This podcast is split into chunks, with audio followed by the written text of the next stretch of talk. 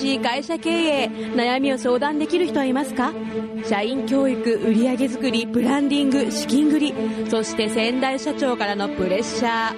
全てお任せください。世代交代社長の悩みを解決します。詳しくはビジネスの軍師で検索。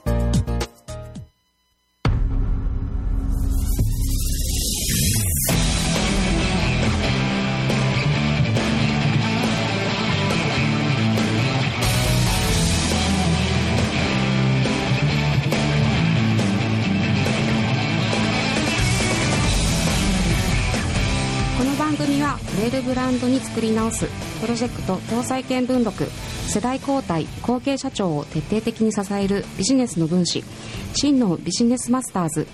すべてのビジネスに人生理念を。一般社団法人。日本理念コーチ協会。以上の提供でお送りします。はい改めましてこんにちは。こんにちは。暑いですね。暑いです。なんでこんな暑いのよお日様が お日様が近いから。近くねえよ。そうですね。そうですね。なんかそれザ・デイ・アフターかなんかなっちゃってね。いやはい。今日は暑いですね。暑いですね。18度ぐらい。さんえ30度いえいえ18度。18度18度ね。はい。えー、ということで、まあ、暑いのはあのよいよなべなべ渡辺陽子ちゃんが初のアシスタントということで先週ゲストでいきなり今週アシスタントというさ二週連続で。2週連続で。よろしくお願いいたします。まあね、あの出過ぎたやつが未来を変えるということで、どんどん出過ぎてもらいたいと思いますけれども、変えてこうということで。ね、ははい。い、まああの今日も出過ぎた連中が集まっておりますけれども。ということで、えーなぜかですね、なぜかこんなに暑い、えー福岡の師走で、えーございますが、まずは、えー本日ゲストでございます。株式会社空、えー作業療法士の津田健吾さん。はい、おはようございます。なんか、今俺圧力かけたからさ、ちょっと遠慮してんじゃないの？よろしくお願いします。わざわざおいてからありがとうございます。えいえ、はい。えーそして九州アートキャンプの、はい、えー、勝木美奈と申します。作家してます。はい、えーサッカーです。サッカーじゃない。アーティスト。あーアーティストね。はい。青にこだわる、えー、勝木田さんです。そして、えー出過ぎたお母さんです。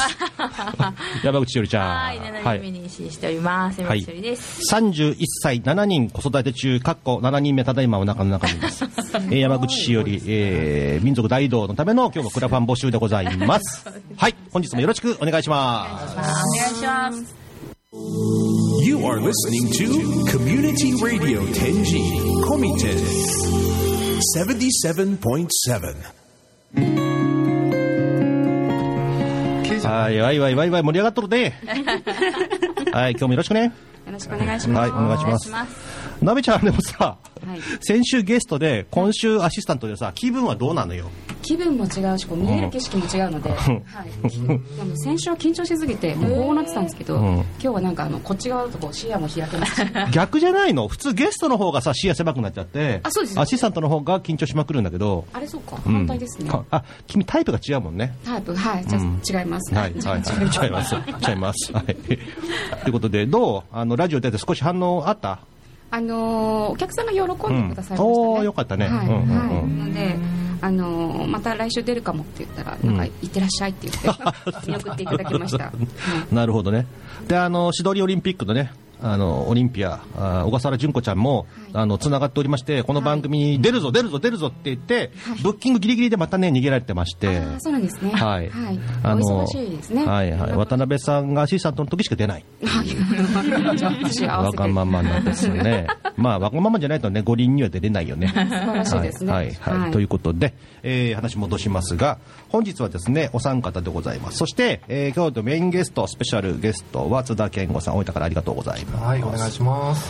えー、そもそもですね、あの、僕、この1年、2年、いやいやいや、相当前から津田さんって欲しいなと、まあ、満を持してということえですけれども。ー、ありがとうございます。そうなんですね。えあのー鶴先にね、夏でっけ、あれ9月ぐらいだっけ、お邪魔したの。そうですね、そのぐらいになりますかね。で、あの、しお仕事のね、仕事っぷりを、えー取材したいなと思って、お邪魔させてもらいましてありがとうございます。えーまあ、いわゆる障害のある子たち専門のおーサポートをしてるということなんですかね。そうですね。もうもともと会社がですね、えっ、と障害福祉サービスって言われているような、まあ放課後等デイサービスとか、あのまあ。えーとまあ、高齢者のデイサービスってあると思うんですけどそれの、えー、と子供バージョン。は学校が終わった後に、えー、と過ごす場所だったり、えー、と学校がお休みの時に過ごす場所。あうんうん。っていうのをもともと会社が、えー、とそういった福祉サービスを、ん。まあ、運営している会社になりまして、はい。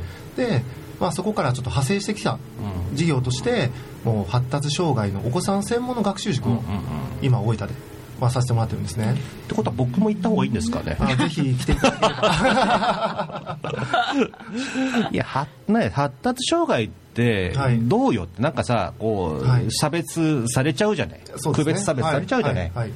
そもそも発達障害とかね。今最近よく言うその ADHD、はいはいはいはい。ACBC ACBC 新しいものがありましたけど。うん。なんかさなんかあの落ち着きのない子とかさ、はいはい。落ち着きのある子の方が異常なんじゃないかと思ってるんだけど。あの落ち着きがありすぎてもやっぱりちょっと気になるところであります。じゃあさそれってさ人間様が作ったさこの辺のゾーンじゃなきゃダメだっていうさ。はい。まあなんかさ学校教育だってそもそもなんかね、うん。あのこうそういうこう大きな企業のシステムに組み込まれやすい子たちを優秀と呼んで、うん。それ以外は除外みたいなね、すいませんあの不良の論理でございます。でまああのいわゆるそういう人たちに対するサポートっていうことなんですけれども、はいはいそもそも作業療法士とかなんとか療法士って今多いんだけど、はい。作業療法士と理学療法士ってそもそもわからない人が多いと思うんですよね。ですよね。で作業療法士ってなんどんな仕事なのってそのごく基本的なところをまずちょっとインフォメーションというか。あわかりました、はい。あの作業療法士と理学療法士の違いっていうのが、まあ、ちょっと話せば細かくなりすぎるので、はい。ちょっと割愛して話せば、あのスタートが違うんですね、うんあの作業療法士はあの文化とかうん。芸術とか、うん。えー、とそういう画家さんだとかですねそういう思想家だとかからスタートしたっていうふうなことを言われてましてで理学療法士の方はあの、まあ、お医者さんだったり、うん。看護師さんだったり物理だったり物理学だったりだとかそういうもう医学が結構ベースとして発展してきたもうのん。でもう全然違うルートを歩んできたんですけれどもあのやっぱり第二次世界大戦が起こ、まあ、勃発した時に、傷病者怪我をした方が出ますよね。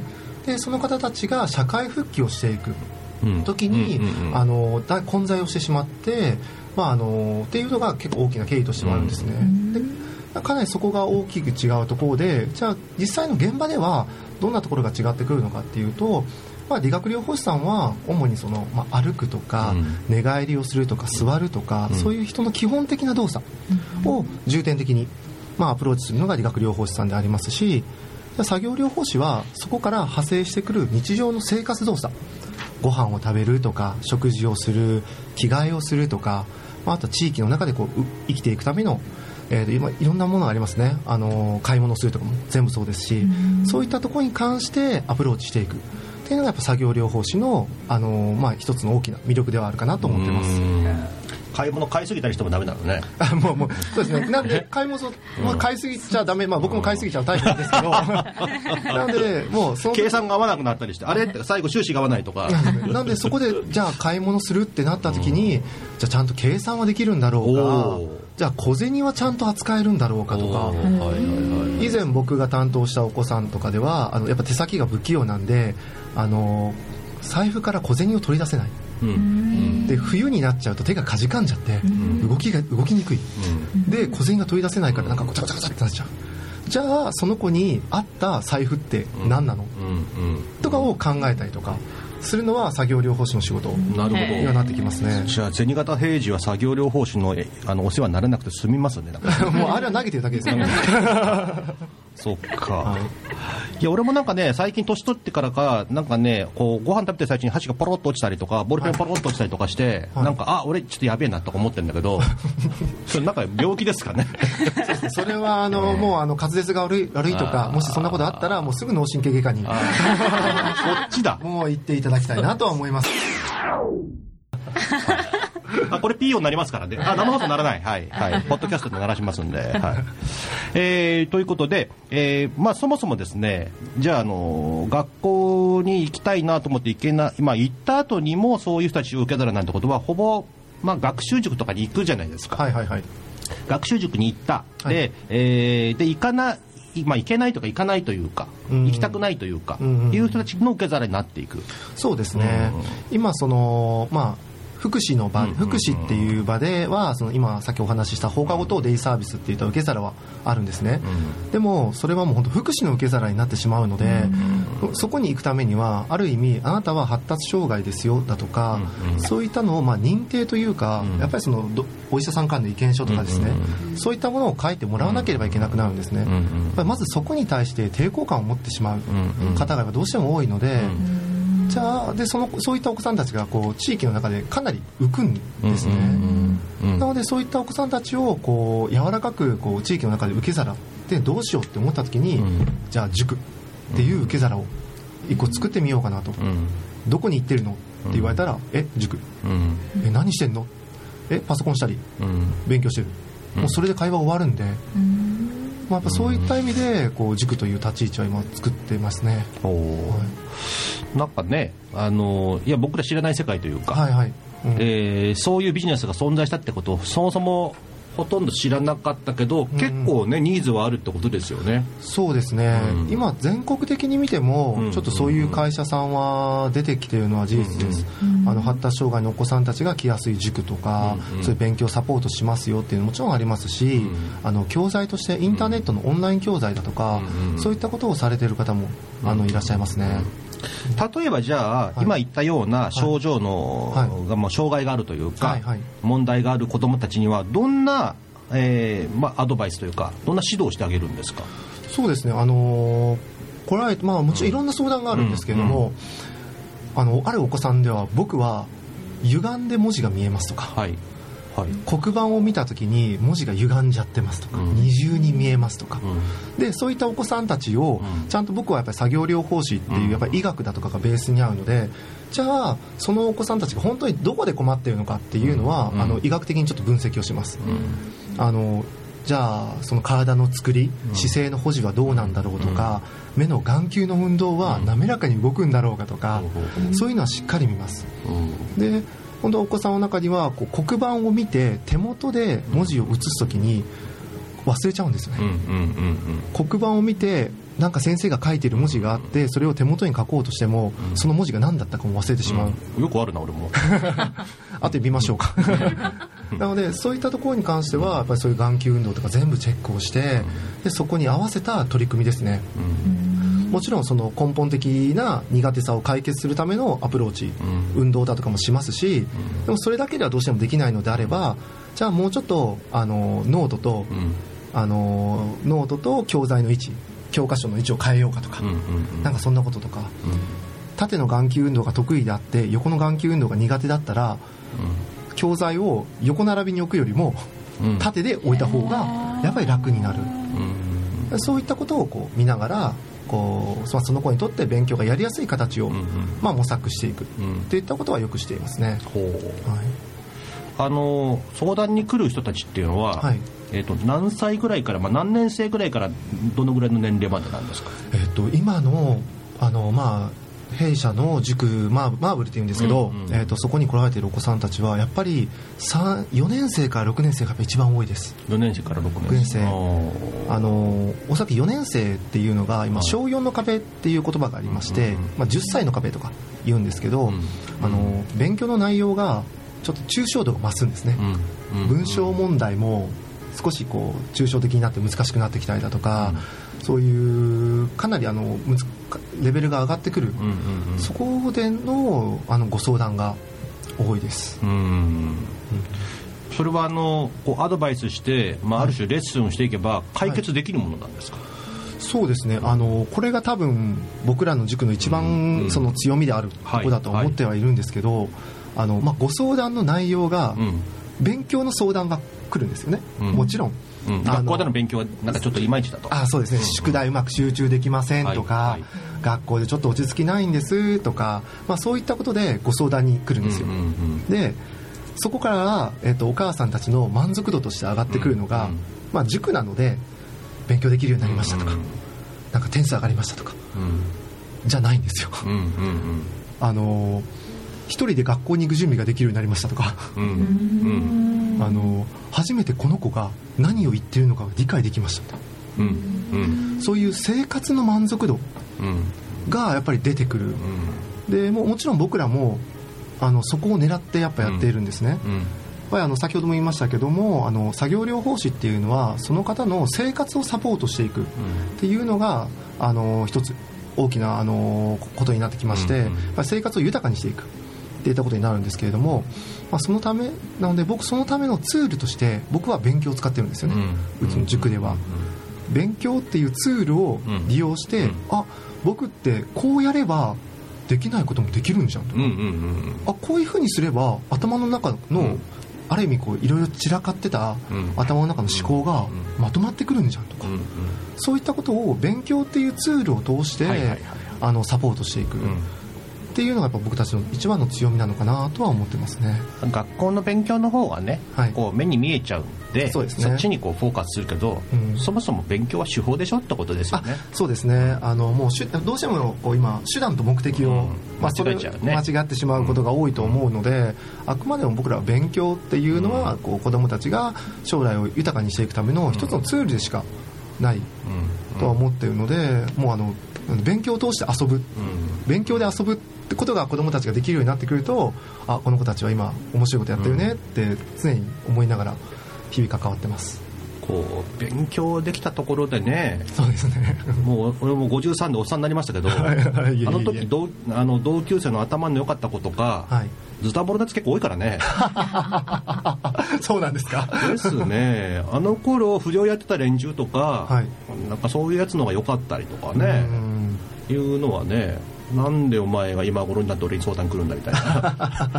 まあこうどんな経験をやっぱりこうしていくかっていうのは子どもたちにとってすごく大事になってくるとは思いますしどうしてもこう今のその社会的な背景だとか、あのまあ、いろいろ産業形態の変化だとか、うん。そういったことで今まで子どもたちが当たり前に経験してきたことがやっぱできてないん。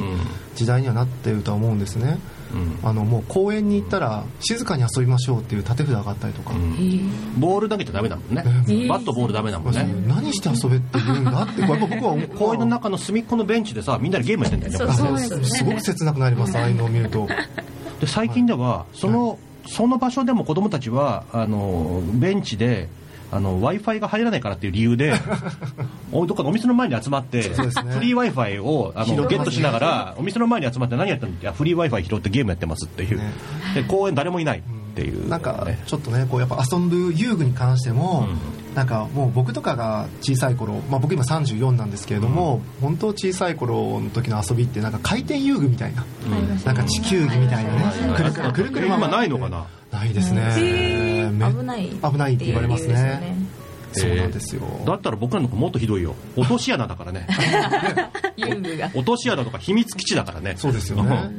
山の中こうあの落ち葉かなんかこうやってねあの網かけてこう。僕も作ってました作ってました。ひどいことやってたねなんかね。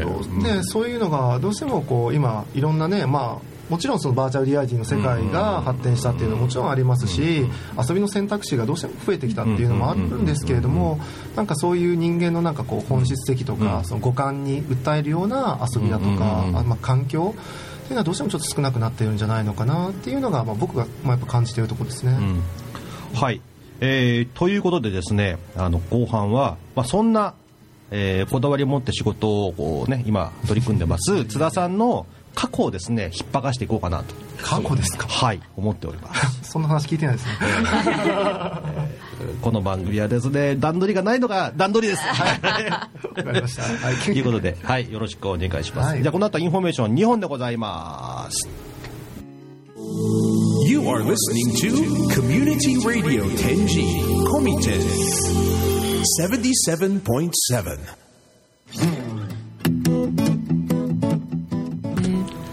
はい、雑談中。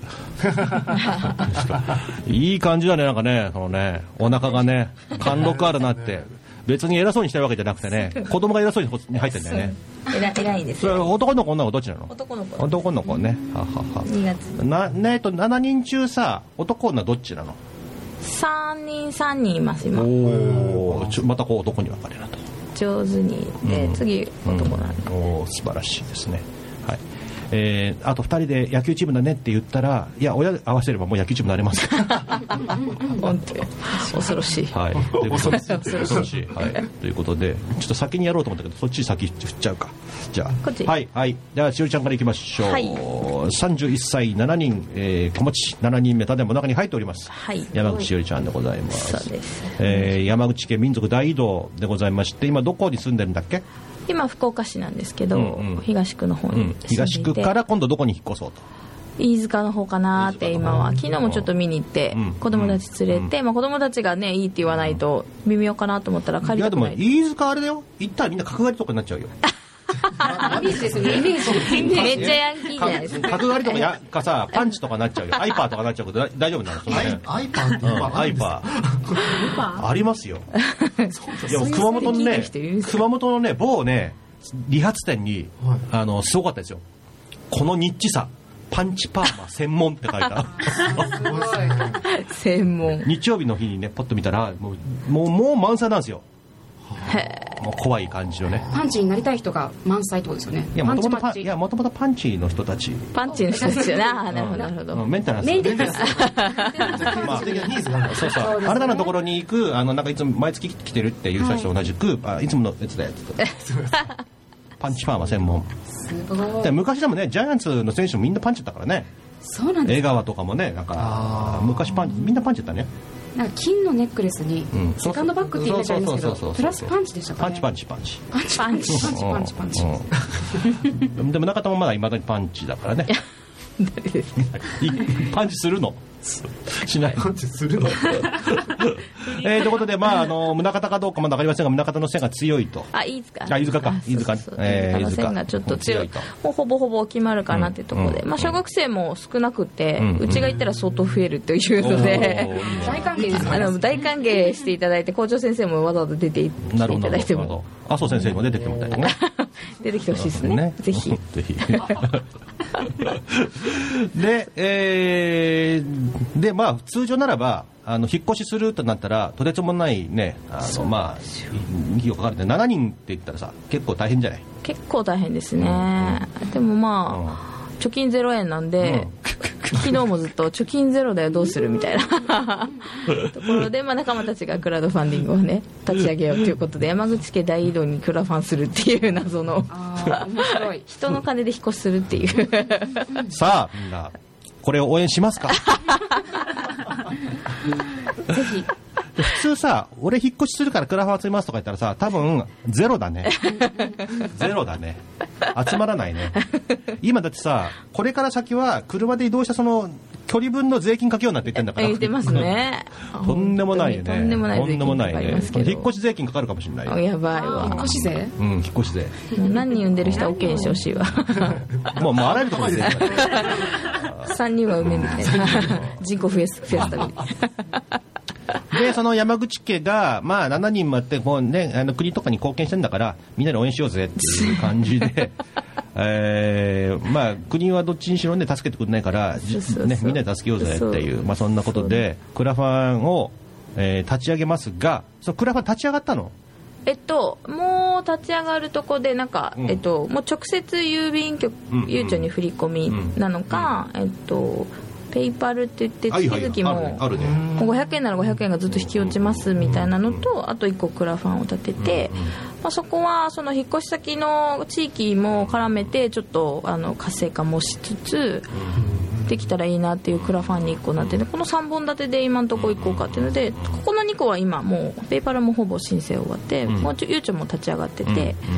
山口家を支える会っていう名前のゆうちょがう ん通りました。っていうのとまあなんかクラファンで、えっと、この3本立てで定款とか出したの？定款もだ出しあの。友人があの全部やってくれてるのでああのそういう仲間たちが全部やってくれてて、うんうんうんでまあ地域の方とも昨日触れ合いながら、まあ、うちが行って何ができるのかっていうのをちょっと模索して、まあ、まあ発信もできるしっていうところではちょっと。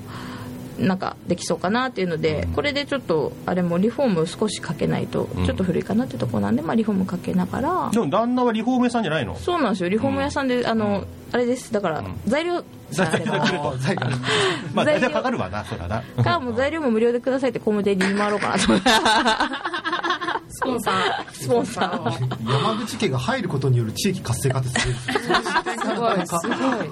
まあなんかし指定観光大使とかさなんかし指定地域活性化なんとかなんちゃらとかさ。なっちゃうんですかね。うん。もらってさあの税金逆にもらった方がいいんじゃないそう。でだから一人っ子の人が泊まり来てうちで合宿できますよみたいな、大兄弟大兄弟とかを経験できるよみたいな、あいいねいいねいいねいいね、うん。すごいカルチャーショックかもしれませんね。カルチャーショックだと思いますあの母何もしないんであの子供たちが全部家事やるのでうちは。もうそういうのも仕込んでから返しましょうかみたいな。すげえ。指揮者だ指揮者。すごい。社長やってるとほぼ同じだよね 本当に。なるほどもう経営と思ってます。家族って経営なんで。そうそうそう。いかに自分が動かずにどう周りを動かすんじゃないけど。すげえ。もう会社会社だな。ほとんどもう。ちっちゃい会社です。これねあの職人さんたち逆に聞いた方がいいよね。彼女にリーダーシップの取り方。マネジメントノウハウ、ね、職人職人職人職人。みんな職人だよ。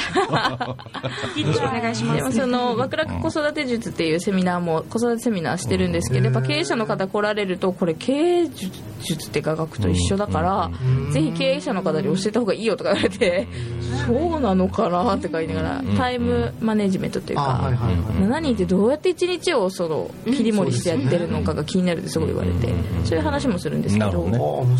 じゃあそういうことも含めてですねあの山口千代ちゃんの応援をしたいという方はどこどうアクセスすればいいですかね？なんかあの今郵便うん。郵長の番号しかないんですけど。だったらあの何番組のさあれにあのアあップするよ。アップしてください、ぜひ。あのそれはできているので、まあ、サイトはいつできるんだサイトは今、うん。もう、うん。えっと、ペイパルはもうすぐあれするって言ってました、あの好評で今なんか投資審査通してるとこで、今月中にはクラウドファンディングのその大な大義名分じゃないけど、なんてこう、銘打ったらいいのかみんなこう分かんなくてどうどう書こうかっていうので、まあ、ちょっと、うん。今ね。のしのさんに相談してしのさんとやります。うまく巻き込まれた。ってことはうちのスタッフ振るからよろしくね。後で合わせるわ。あざます。そんな感じです。はい。ということで、山口翔ちゃんの最新情報は、えー、山口翔ちゃんの Facebook かまたはうちの東西見聞録のね、えーページでご案内しますので、ぜひ、えー皆さん応援よろしくお願いします。お願いします。えーこのまま行きますよ。はい。九州アートキャンプでございます。はい。1時からなんかイベントあんだってね。はい、えっ、と、今日の1時から、えっ、と、イムズの8階、うん。恵比寿の会議室で、はい。あの、2019年夏に、あの、九州、アートが九州を元気にするということで、うん。うん。あの、海外から7人、あ、すいません。7人。7人じゃない、すいません。7人は子供だよ。間違えちゃった。えっと、9カ国から、うんうんえっと、14名の、あの、芸術家さんをよお呼びしまして、うんあの、実際にその芸術家さんたちが、あの、福岡で滞在して、で、作品を作って、それを、あの、作ってる様子を皆さんでこう見学したり、なんか、あの、実際の作家さんとかと触れ合ったりできるというイベントを、あの、するんですけれども、今日の、あの、ある、あのイベントはその、えっとボランティア大説明会があります、えっと先ほどもちょっと言ったんですがもう一回繰り返して言わせていただきますと,、えっとイムズの8階の恵比寿の会議室でありますのでもうもうこれを聞いてる皆さんぜひあのこれが終わった瞬間そちらの方に向かっていただければ、ここにいていいんですね。い。や私もあの馳せ参じます。まあ、あの九州アートキャンプっていうのはね、あの海外のおアーティストのおが、まあ、九州に滞在しつつ作品を作るその瞬間をみんなで見届けようと。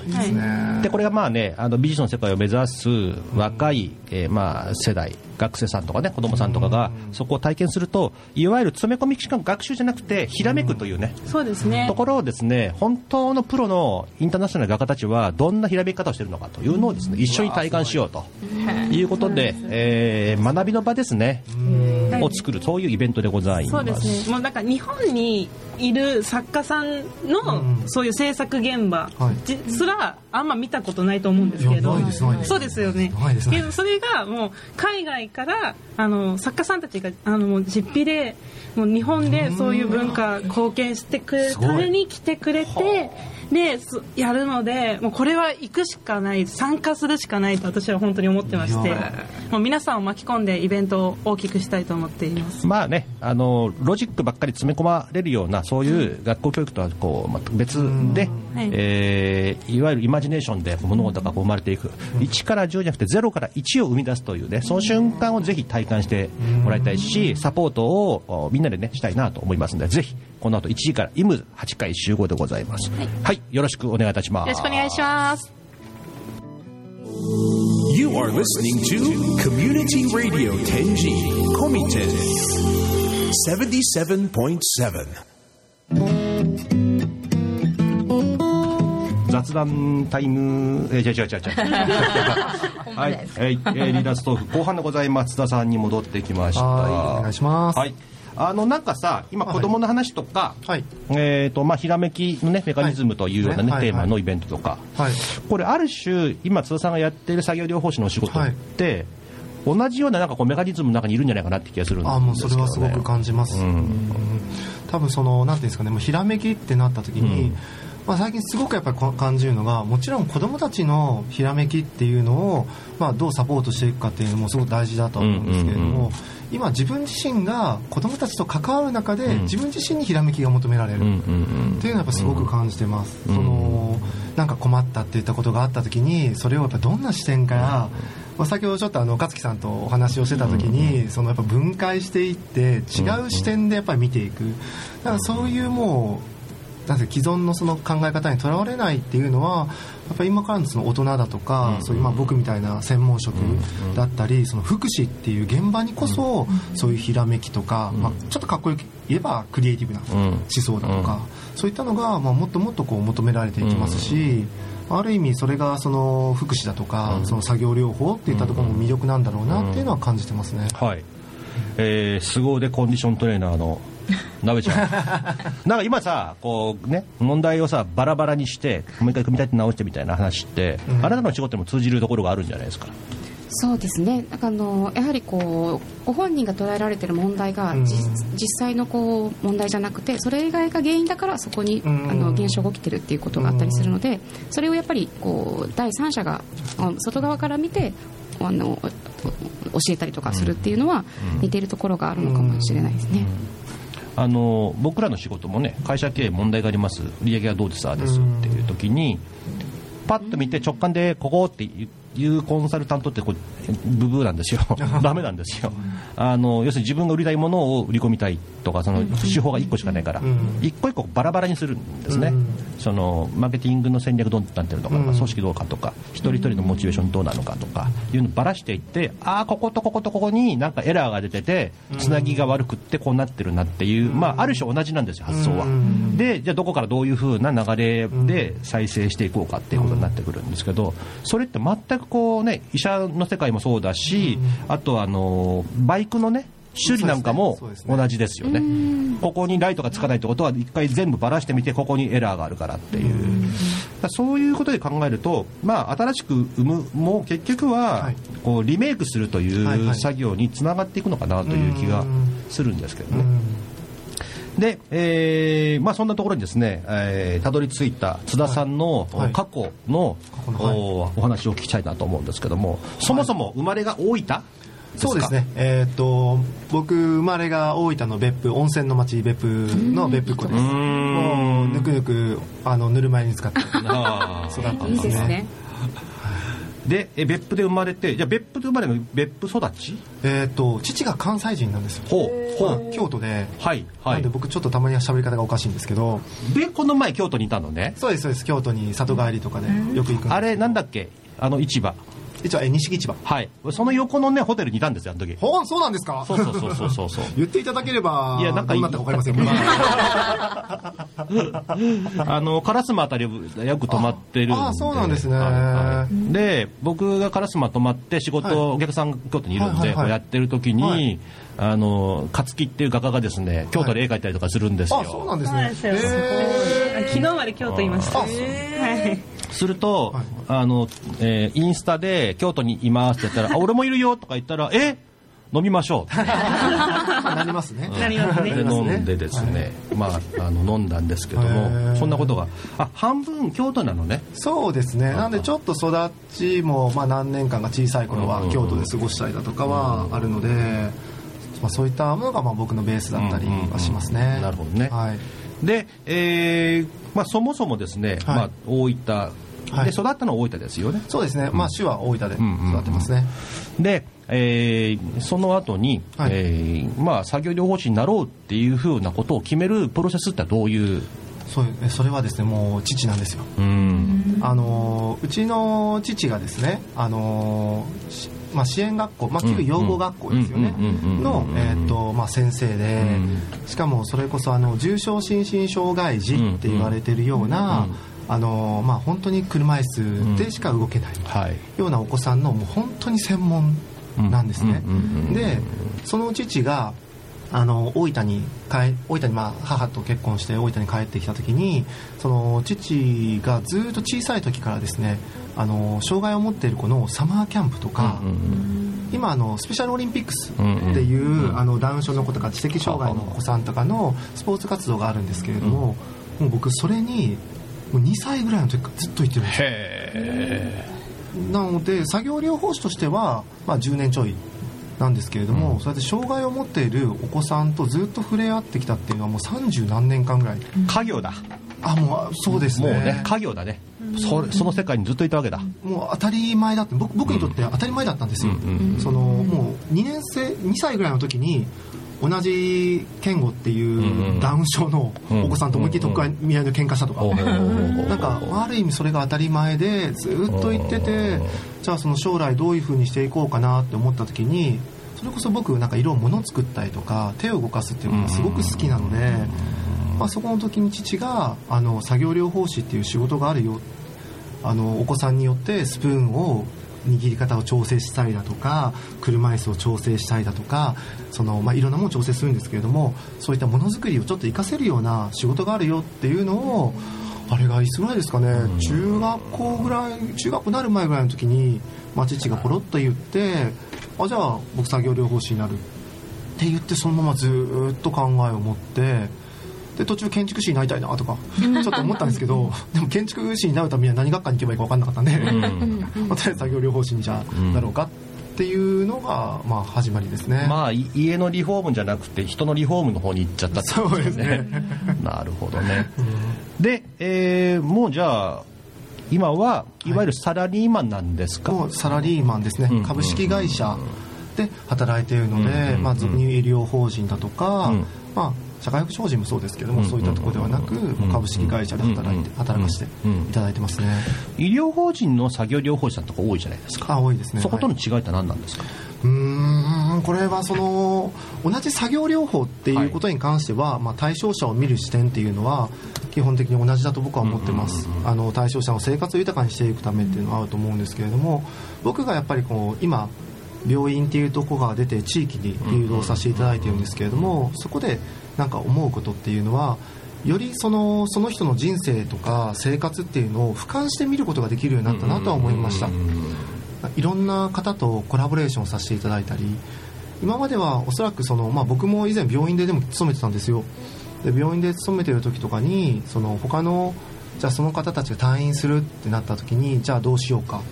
じゃあお家リフォームしなきゃいけないですよねじゃあそこのそのケアマネージャーさんとちょっとお話をしたりその工務店さんと少しお話をしたりだとかそういったつながりはあったんですけれどももう今その地域からあの地域に出て病院を飛び出た瞬間に生活っていうのが本当に広がってきて今そのパン教室の先生とコラボさせていただいたりとか あの整理収納アドバイザーの人とコラボさせていただいたりだとか、なんかそういう本当生活っていうのがすごく俯瞰して見れるようになって、うんまあ、そういった立ち位置にまあ会社も置かしてくれるのでそこはあの大きく違うところなんじゃないのかなとは思ってますね。あのまあ何でも何でもこうねお金が儲からなくいいけども社会的に必要だと言ったら、そのまあいわゆる社会福祉法人とか、はいはい。この公的な機関でってなるけど、ちゃんとビジネスとして成立するっていうのがまあ大事だなと。そうですね、でそれはもう経営者さんもねあの大変だと思うし、はい。働いてる皆さんもねそれをこう成立させようと思って頑張っていらっしゃるけれども、あまだまだこう遅れてますよね日本はそういう意味では。遅れてるとは思いますね、うん。まあこう地域の中のその選択肢っていうのがやっぱりどうしてもこうフォーマルというかうん公的なやっぱりサービスにこう頼らざるを得ないのでやっぱこうインフォーマルなサービスというかまあそういうもう要は制度としてはまだ乗っかってはないんだけどもまあそういったサービスが充実していくことっていうのは実は生活を支えるっていう面ではやっぱりとても大事なことだなとは感じてますね。まあ、そんな中ね津田さんが、まあ、今の作業療法士として、はい。そしてこう今のお客さんたちと向き合って、はい。たくさんの方々とね、はい。あのこう涙流しながら仕事やってるわけじゃないですか。もう汗水垂らして。汗水垂らして。もう本当に。でたくさんの方がね感謝してくれたりとあいう中で、はい。えー振り返ってみるならば、はい。どこが俺の人生のターニングポイントだったのかなっていう、ああすっごくあるんですけどそうですね、まあ、たくさんあると思うんですよね。でも一番うんのうん。ターニングポイントはそうですね。あのーうんそうですね。あの病院勤めていた時に、うんうん。僕が働いていた病院は、えっと、脳神経外科病院っていうはいはい。急性期っていう、もう本当脳し脳疾患脳卒中になってすぐ運ばれていく病院で僕は働いてました、はい。でその時に担当したケースっていうのがもう亡くなる方を担担当したことがあるんですね、うん。うん。えーっともう ICU に入って、もう亡くなっていくっていう方ですもうこの方はもうあと何日間で亡くなっちゃいます。でそこに対して、えーっとお医者さんからリハビリのオーダーというか、んうん。い依頼書が出て、じゃあ津田君担当してって言われたんですね、でその時に正直何をすればいいか分かんなかったんですね、でその ICU に通っていく中でそのいろんないろんなコードにつながれてそれこそピーンピーンピーンっていろんなこうモニターがつける中で、えー、とその方女性の方だったんですけれども旦那さんもご家族さんも付き添ってはいるんだけど何もできなかった。触ってもいいか分かんないしアラームの音がも怖いし。でその中でじゃあ僕はそのご家族さんに対して何か一緒にしていこうと思って器具の説明とかここまでだったら触っても大丈夫だと思いますよとかいうのをもちろんお医者さんだとか看護師さんに許可を得てあの足さすのは OK ですよとかそういうふうなことをしていったんですね。で、まあ、結果その方はもうもちろんやっぱ亡くなってしまったんですけれどもその時に看護師さんからその亡くなったその奥さんを旦那さんがお姫様抱っこしてお家に連れて帰ったっていう話をやっぱ伺ってなんかこう地域で生きるとかそのもう病院っていう中では完結しない生き方っていうのが何か自分の中でこう模索できたりとかそれを作業療法士っていうスタンスでもっとできることがあるんじゃないのかなっていったところはやっぱり大きかったかなとは思いますね。あの中で最近あのうちのクライアントもそうだし、はいあの僕の周りでそのいろいろサポートする中で、はい。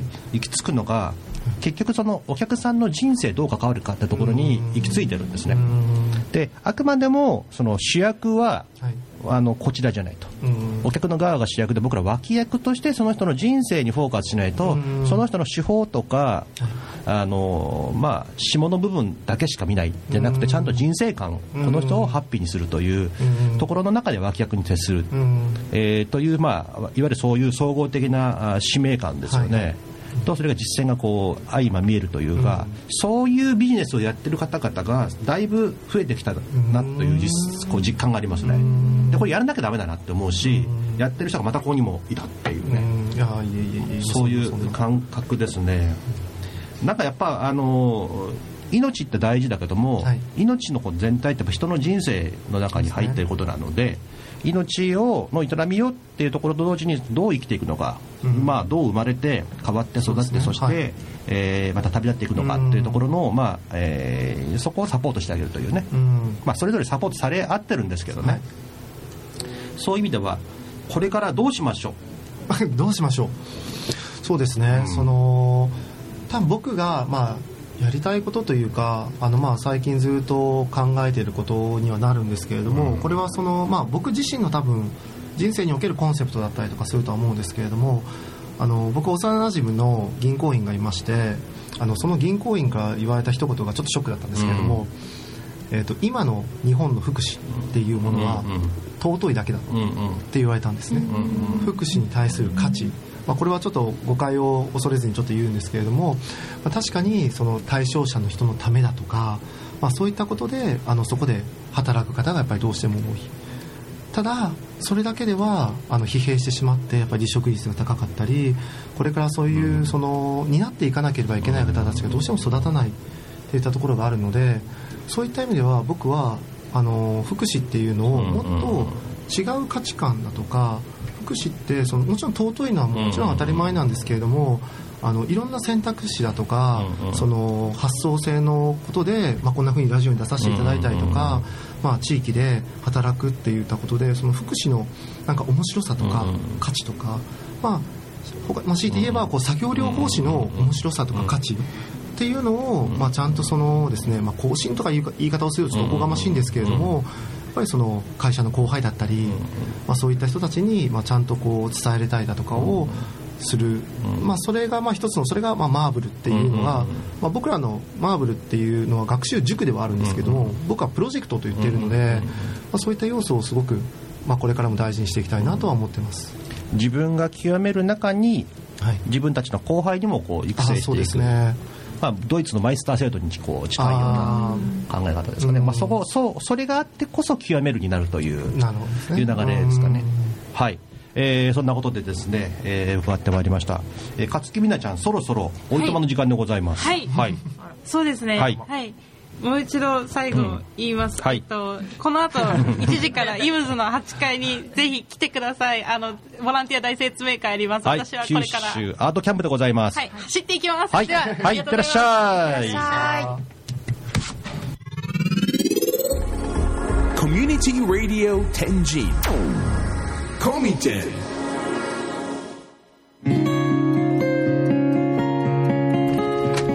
えー、魂の声を聞きましょう。ソウルフードのコーナーです。津田さんに、えー、子供の頃からこうね、たくさんの食事をしてきたと思うんですが、思い出の食べ物は一体何なのかなと。思い出の食べ物？はい。それは事前に言ってくれてもいいんじゃないですか？いや、そんなものは思いつきですよ。そうですね、はい。あのね言えるじゃん、みたいな。言えます あのまあ多分母の料理にはなるんですけれどもあのなんなんて言っていうんですかねなんかそのひなんかうちの母が作ってくれたのがひき肉の炒めた上にマッシュポテトを乗せてチーズ乗せてなんかマヨネーズをかけてオーブンで焼くっていう料理が絶対美味しい。教えてくれてたんですよ。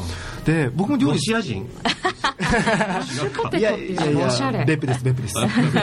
なんですけどそれがいまだに僕もやっぱり作れないですし、で母も今も作らないんですよ。なんであの味っていうのは、うん。なんか僕の中ではなんかすごいずっと思い出にこう残っている味だなっていうのは感じてますね、うん今絵が見えてさ、腹減ってんだけど。え、味付けはどんな感じだろう。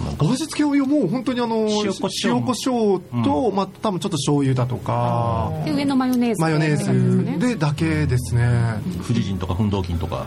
まあそこはちょっとわかりませんが あそう。なんかでも別府ってさ、はいやっぱ大分の中でもちょっと特殊な感じかな？あそうなんですか、うん。あの、まあ、まあ大分ってでも全市がバラバラじゃない？ある意味。あまあそうですね。そうですね。噛み合わないというか。赤猫根性と言いますよね。ね。うん。で、あの、まあ、えーキリシタンの隠れ家的なね、そうですね。えーものもあったんで、やっぱりなかなかね、あの表でね、仲良くしててもね、裏じゃわからないっていうのもありますし、まあ、別府と大分も全然違うからね。違いますね。全然違う。商売の仕方も違いますねで、気がついたらね、別府、いつの間にか冷麺とかね、焼肉とかね、そうですよ冷麺なんか有名ですね、うん。武田ですけど、武田は唐揚げばっかり。そうでもない。まあ、とりあえず竹田肉と唐揚げ食べたいっていう方がやっぱ多いですね、うん。はい、は武田ね美味しいとこありますもんい、ありますね、大分駅のコンコースとかね食いましたよ。あできましたね、はい。あできましたね。はい。食べました、食べました、そこで。ねマルクさん、マルクさんね。はい。まあ大分の子。全然すみません、ローカル話。大分まだ行ったことないです。ああ、それはもう来た方がいいですね。絶対。別府がいいですよ別府が。うん別府が。けたもいいです。よ ここで戦う。まあ、別府だったら7人がさ、ポチャンポチャンポチャンポチャンポチャンって全部あのお風呂入って、それでね、汗流したら、あと、あの食事おごってくれますんで。そういうそういうそうシステムですいうそういうシステム。そういうシステそうなんですよそういうシステムなんですよ。それもあれだな、民族大移動だな。山口県別府に行くからクラファンやるぞ。みたいなただの遊びじゃねえか。旅行でですね。飯塚市が焦ってますよ。ざわざわざわするのか、すざわるのかざわつくざわつくみたいな はい、えー、まあそんなことでですね、えっ、と、えーひき肉マッシュポテトとマヨネーズをかけてオーブンで焼いた母の料理。そうですね。が一番かな。と思います今この辺にか香りが漂ってんだけど、鼻の周りに。もうもうでも僕もでももう1 5 6年食べてないえ食べたいですか？食べたいですね。でも今もう胃もたれするかな。ちっちゃい時だったからよかったみたいな。ですね。高校生ぐらいだったらがっつり食べれてましたけどね。最近もうダメかなと。一口一皿でも。そうですね。じゃあそれらしきですね、ランチをじゃあ後ほど。あああのこの番組の流儀はですね、はい。あのゲストさんに僕がご飯をご馳走するっていうあーやったー。なってますのでこの後満館全席をですねねえよそんなもんは はい、えーということで、えー、なべなべいよいよ、はい。なべちゃん、はい。えー、とお送りしてまいりましたけれども、はい。今日どうでしたか？初めてのアシスタント。あのーその先週のそのゲストの時と全然違って、うん。はい、こうなんかゆっくり人の話を聞かせてもらうっていうのが、うん。すごいこう勉強になることが多いなというふうに感じました。なるほどね、はい。で、えーまああのー次回からはですねこれをきっかけに、えー、とそこのインフォメーション君がやった方がいいんだよねインフォメーション。うんとはいインフォメーション君がやって、あとね、あの、ソウルフードも君が、うん。ここで打ち合わせしてる。そうそうそう生放送で打ち合わせしてる。そうそう。そういう、そういう番組なんで。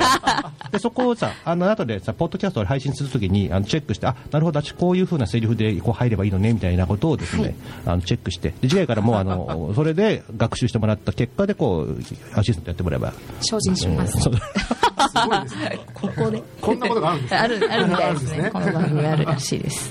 まあ、大体ね、そんな大して聞いてないんで、いや聞いてもらわなくちゃね まあ、一応ですね、あの、iTunes ポッドキャストで全世界60位ぐらいなんで、まあ、大して聞いてませんよ。めっちゃ聞いてますね 聞いてますね。ねなんかびっくりした。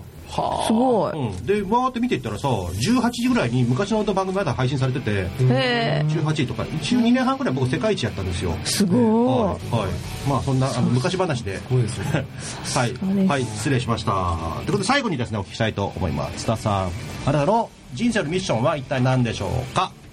そうですね人生のミッションえーっと生きていくこととか、そのまあ、生活を豊かにするっていう本当価値をどんどんどんどん広げていってなんか福祉の新しい価値とかそのそこをしっかりあの見つめるような仕事をこれからしていきたいなと思ってます、なんかさ福祉ってこう遠すごい遠い世界のようなね。感じがしたけど、はい。身内にさお世話になる人が登場したりするとさ、うん。もうなんてとてつもないねこの大事な仕事なんだと思っちゃって、うん。でその身内がまた治ったりするとまた遠ざかったりとかしてね、うん。本当ね人間っていいくんだよね 本当そのなんていうんですかねそので自分自身がいろいろあの皆さんもそうだと思うんですけど、当たり前って思ってることってあると思うんですよね、僕ってこういう性格だしとか、あの男だし女だしとか、いろいろあると思うんですけどそういった自分自身が思ってる当たり前っていうのを、まあ、広げていける。誰しもが当たり前を広げれるっていうのが、まあ、僕の一番の、あのとこかなとは思ってますね。なるほど。はい。えーここでですねあのしっかりとお話いただきましたんで来年以降もですね、はい。まあちょり次回あの、えー年末にもありますけれども来年以降も含めて、はい。えーさん福岡にはちょくちょく遊びに来てもらってああもうぜひ。こんな感じで雑談に入ってもらえるかなと思います。僕も超ラジオっ子なのでおお、出ました。すっごい大好きなんですよラジオって中学校時代とかも勝手になんか学校のラジオ放送つけて勝手に喋ってたみたいな。へえすごい。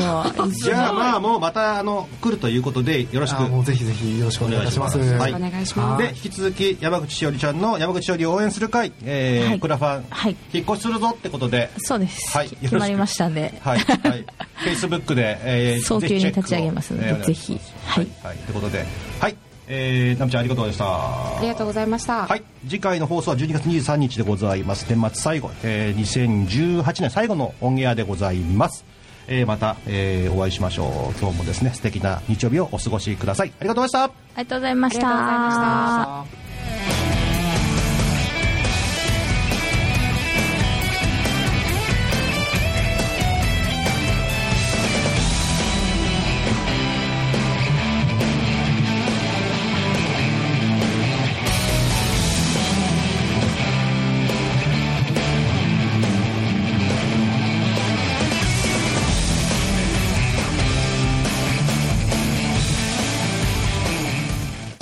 社経営悩みを相談できる人はいますか？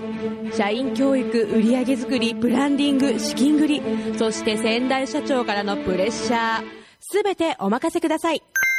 世代交代社長の悩みを解決します。詳しくはビジネスの軍師で検索。